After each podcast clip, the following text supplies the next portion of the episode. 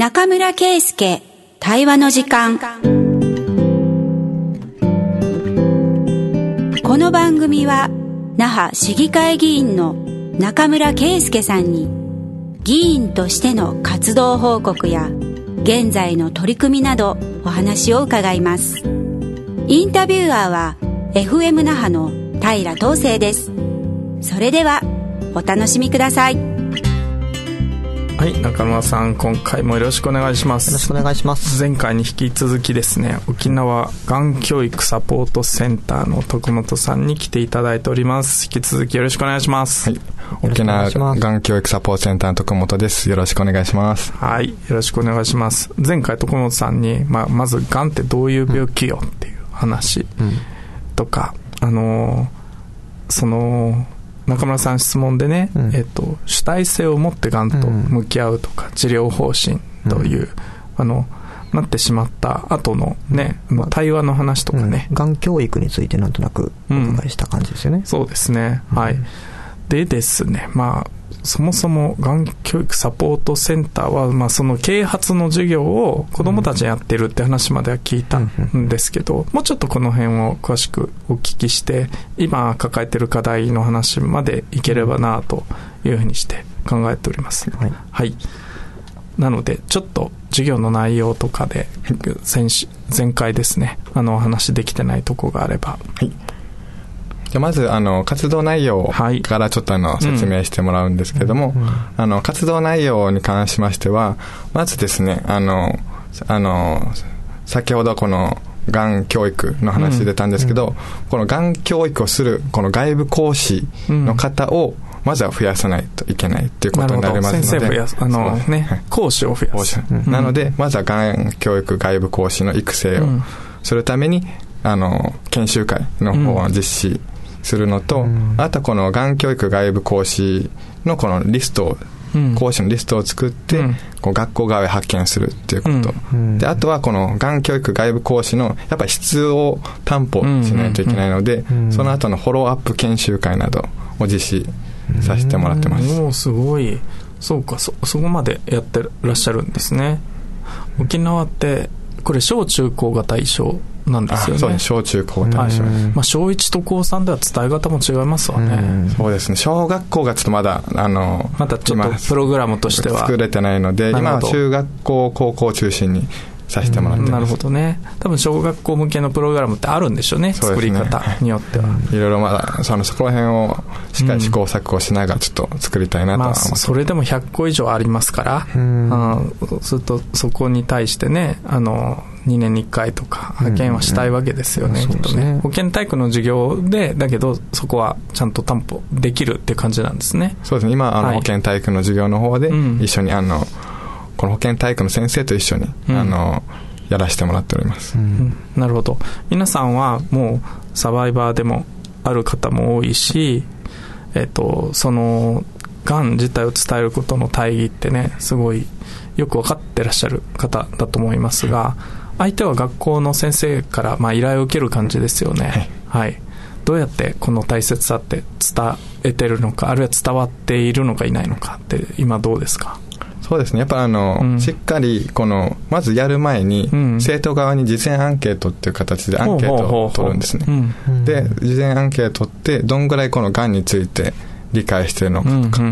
癌ってはどういうふうに思ってるのかとかっていうのをアンケートを取って、そのアンケートを見た中で、あ、ここの生徒たちはこういう考えをしてるんだなっていうのを把握したりでちょっと授業内容をちょっと作り上げながら、みんななので、毎回毎回同じものってわけじゃなくて、パッケージをやってるわけではなくて、その時のこの学校側の子供、生徒たちに合わせて、がん教育をするっていう形になってます。なるほど。経営きめ細やかですね。そうですね。やっぱりどうしてもこの、がんってシビアなものなので、より生徒に沿ったこう授業が必要なんだなとは思ってるので、なるべくきめ細かなケアもしながら、そこをあのしっかり実践できるようにしています。うん、なるほど。えっと、講師になる人っていうのは、先ほどから出ているサバイバー、ね、もう体験した人、あるいは先生うん、の病院の先生とかもイメージつくんですけど、どういう比率なんですか？そうですね、えーと、うん、一応あの、中には、この、がん、あの、サバイバーの方もいれば、うん、やっぱりこの、医療従事者の中で、私みたいながんを経験してる方もいますし、まあ、医療従事者をされてる方もいらっしゃるんですけど、やっぱりできれば、この、がんを経験した人に、この話をしてほしいっていうのは思ってます。なぜ、それはなぜかっていうと、やっぱり、このがんを経験したっていう、この経験を生徒ですね、子供たちにこう伝えたいって思ってるので、そこのやっぱ経験があるかないかで結構あの生徒さんたちの反応がちょっと変わったりするので、これではできれば経験者の方を依頼するって形になる。なるほど、ここは当事者が多い病気なのでそこはなんていうのかな。あの人材も逆に言うと豊富な部分はあるんですね。そうですね、うん、でもできればこのしっかりこの質の担保っていうのはすごい大事だと思うので、うん、しっかり研修会に参加してもらってでこの生徒の前でしっかりお話ができるっていう方を対象に行っています、うん、なるほど。じゃあその人たちをちゃんと育てていくっていうところもセンターのあの内容なんですね。そうです、ね、活動としては重要だってことなんですね、そうか。なるほどね。えっと、今、そこに対する予算措置とかっていうのって、今どうなっているのか。ね、当然だって必要なものだっていうことであれば、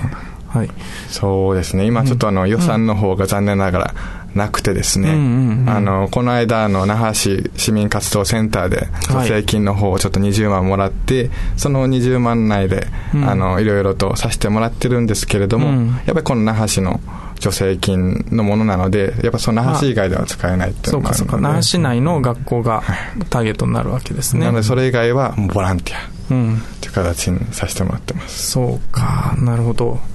このあたりですね、中村さん、あの、必要かどうかと予算措置の関係性っていつも疑わしいなと思うところなんですけど、このあたりどうですか、うん、そうですね、まあ、その当局の方で、うん、えー、問題を認識して、うん、じゃあ事業化しようとしたときに、うん、その委託できるパートナーがいるのか、でそれが継続性がある、はい、団体なのか、事業なのかっていうところが、まあ、おそらく判断されると思うので、まあ、そうね。はい、そういうその、まあ、がん教育の重要性を理解した上で、まあ、それが実行できるサポートセンターであるっていうところの対話がしっかりできれば、まあ、可能性は出てくるのかなっていうのは話は聞いてると思いますけどね。どね。はい。えっと、教育的な、これは教育の授業だし、現場も学校なんですけど、まあ、そもそも、がんに対する啓発っていうのは、医療とか福祉の分野でも必要だなって思われて、この両方があるなと思うんですけど。そうですね。うん。まあ、あの、那覇市の方でも、その、特定健診を受けましょうとかっていうのもやってますし、なんか、この学校でのっていうところでいくと、まあ、なかなかそこら辺、まだまだ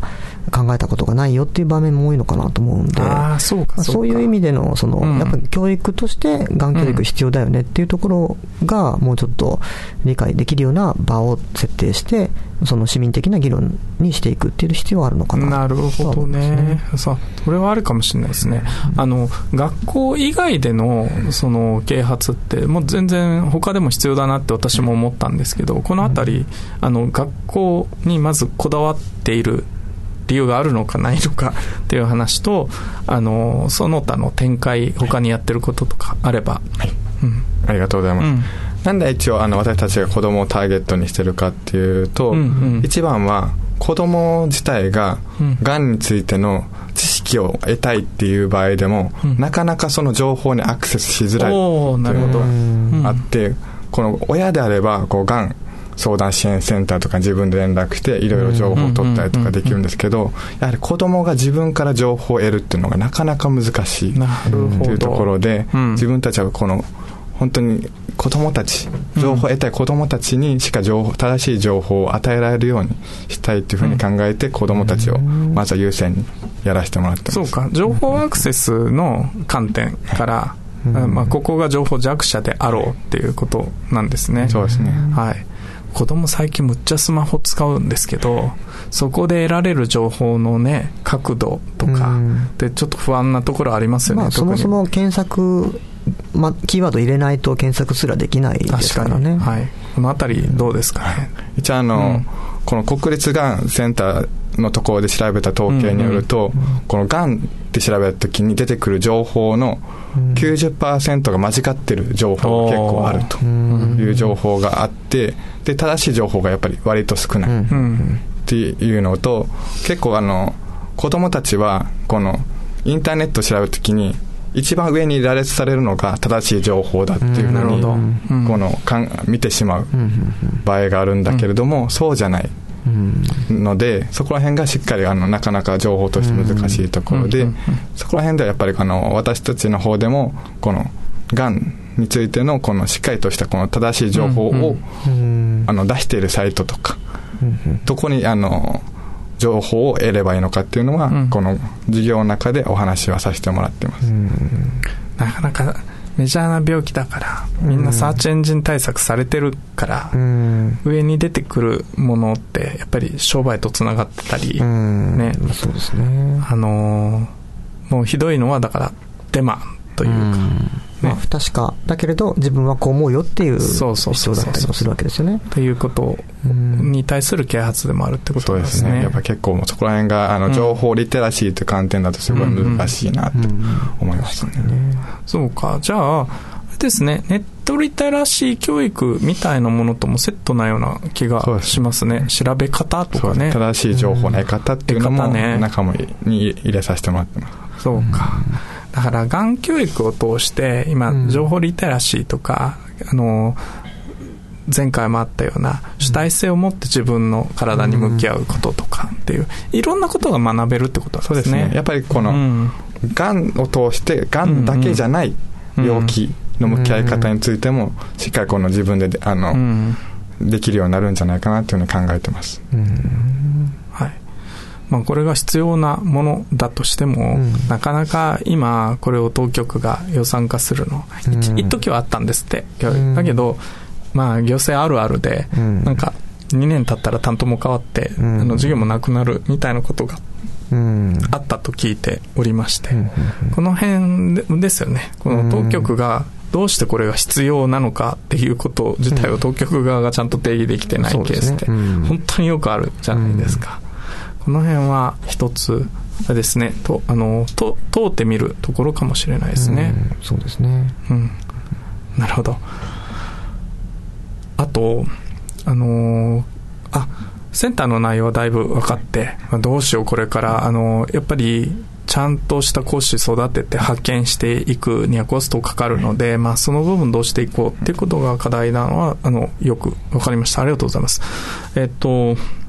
今度は、あの、正しい情報とか向き合い方の中でですね、やっぱり、いざなっ、あの、癌にかかってしまったっていう時って、どうしても、この、いろいろな不安っていうのが、あの、出てくると思うんですよ。えっ、ー、と、実際子育てしてる方だったら、うん、え、自分ちの、の家計どうするっていうこともあるし、あと、そもそもやっぱ心のダメージを負ってしまうっていうこともあると思うんですよね。あの、それをどう重要していくかっていう、いろいろな悩みのバリエーションあるなと思ってるんですけど、このあたりってどういうふうにプログラムの中では説明してたりするのか教えてください。はい。えっ、ー、と、私のやっぱりこの実体験の方からこの話をいつもさせてもらっていて、私もこの癌をこの告知されるまでは、普段からこの健康に気を使っていて、うん、健康診断でも全て A 判定で特に問題ないって言われたのに急にこの癌って告知された。と。ある日突然感があるんですね。う。ん、なので、あの、基本的にやっぱり頭が真っ白になるんですね。で、頭、頭に真っ白になった時に、もう、何を考えていいかわからない状況に陥ってしまって、で私も、あの、子供が2人いまして、うん、ちょうどこの私が癌になった時に、2人目の子供が1歳で、うん、今からいろいろお金かかるだろうなとか、うん、このあのお金のやりくりどうしようかなってちょうど考えてる時期に私ががんっていうふうに診断されたので、その時にすごいお金に関してどうしようかなって悩みながらとか、子供たちどういうふうに育てていけばいいんだろうかとかってすごい悩んだ経験があります。で、やっぱりそこを悩んだ中で、やっぱりどんどんどんどん一人で悩んでると、ドツボにはまってしまって、うんうん夜も眠れなくなって、で、仕事も手につかなくなって、うん、で、どんどんどんどんこの悪い方に行って、っていう、そこから、あある日この友達の方に自分の体あの少しなんか様子が違うなっていうふうなのがあって、うん、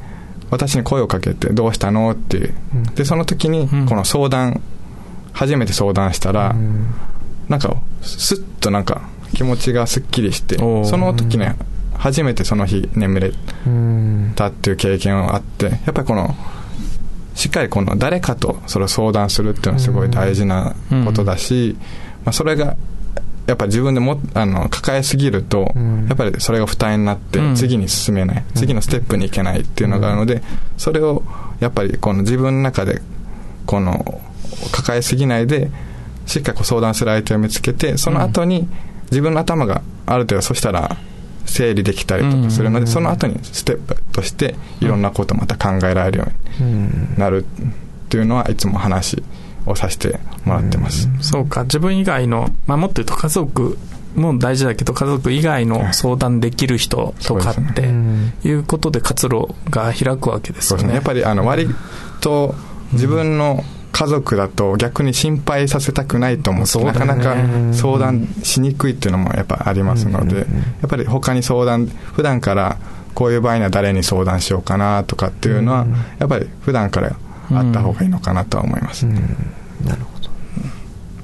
そうか、相談の大切さもね、ここでわかるんですね。これお子さんに、こう今の話って伝わるもんなのかな？相談大事だよっていうことってお子さんにも伝えてるんですか、はい、その、プログラムのね、講師先というか、学校で。学校の方では、やっぱりこの、皆さんに目を閉じて、今相談できる方いますか？って、一回このさあのしてもらうんですけど、やっぱ学校によってやっぱ人数比率はやっぱ違うんですけど、やっぱ中にはやっぱりこの手を挙げきれない子がいて、あ、やっぱり中には相談できる人と相談できて、あの、できない方がいるみたい、いますよって話をして、でも、やっぱりこの、すぐに、今すぐにこの相談相手を見つけろっていうわけじゃなくて、はい、日頃から、誰に相談しようかなとかっていうのを考えることはすごい大事だよ。別に先生でもいいし、友達でもいいし、保健室の先生でもいいし、自分が話しやすい人は誰なんだろうかとか、っていうのを普段からあると何か困った時にすぐ相談できたりとかするので、そこら辺のこの、普段からやっぱりそこら辺を考える癖は身につく必要があるかなと思います。うん、なるほど。あ、よくわかりました。なおさら、なあの、子供たちにこういう情報とか考え方を出すっていうのもとても、あの納得したんですけど、なおさら、じゃあそれを備える大人にも同じような、あのプログラムっていろいろあって、私はちょっとその部分も感じたんですけど、そういう展開っていうのはあるんですか？そうですね、この親世代だとちょっとなかなか相談するって難しいんですけど、うん、まあ、親世代の方にとっては一応あの相談支援センターのお話はちょっとさせてもらってます。うんうん、あ、支援センターのお話ね。いや、あの、単純に徳本さんたちの活動自体を、えっ、ー、と、うん。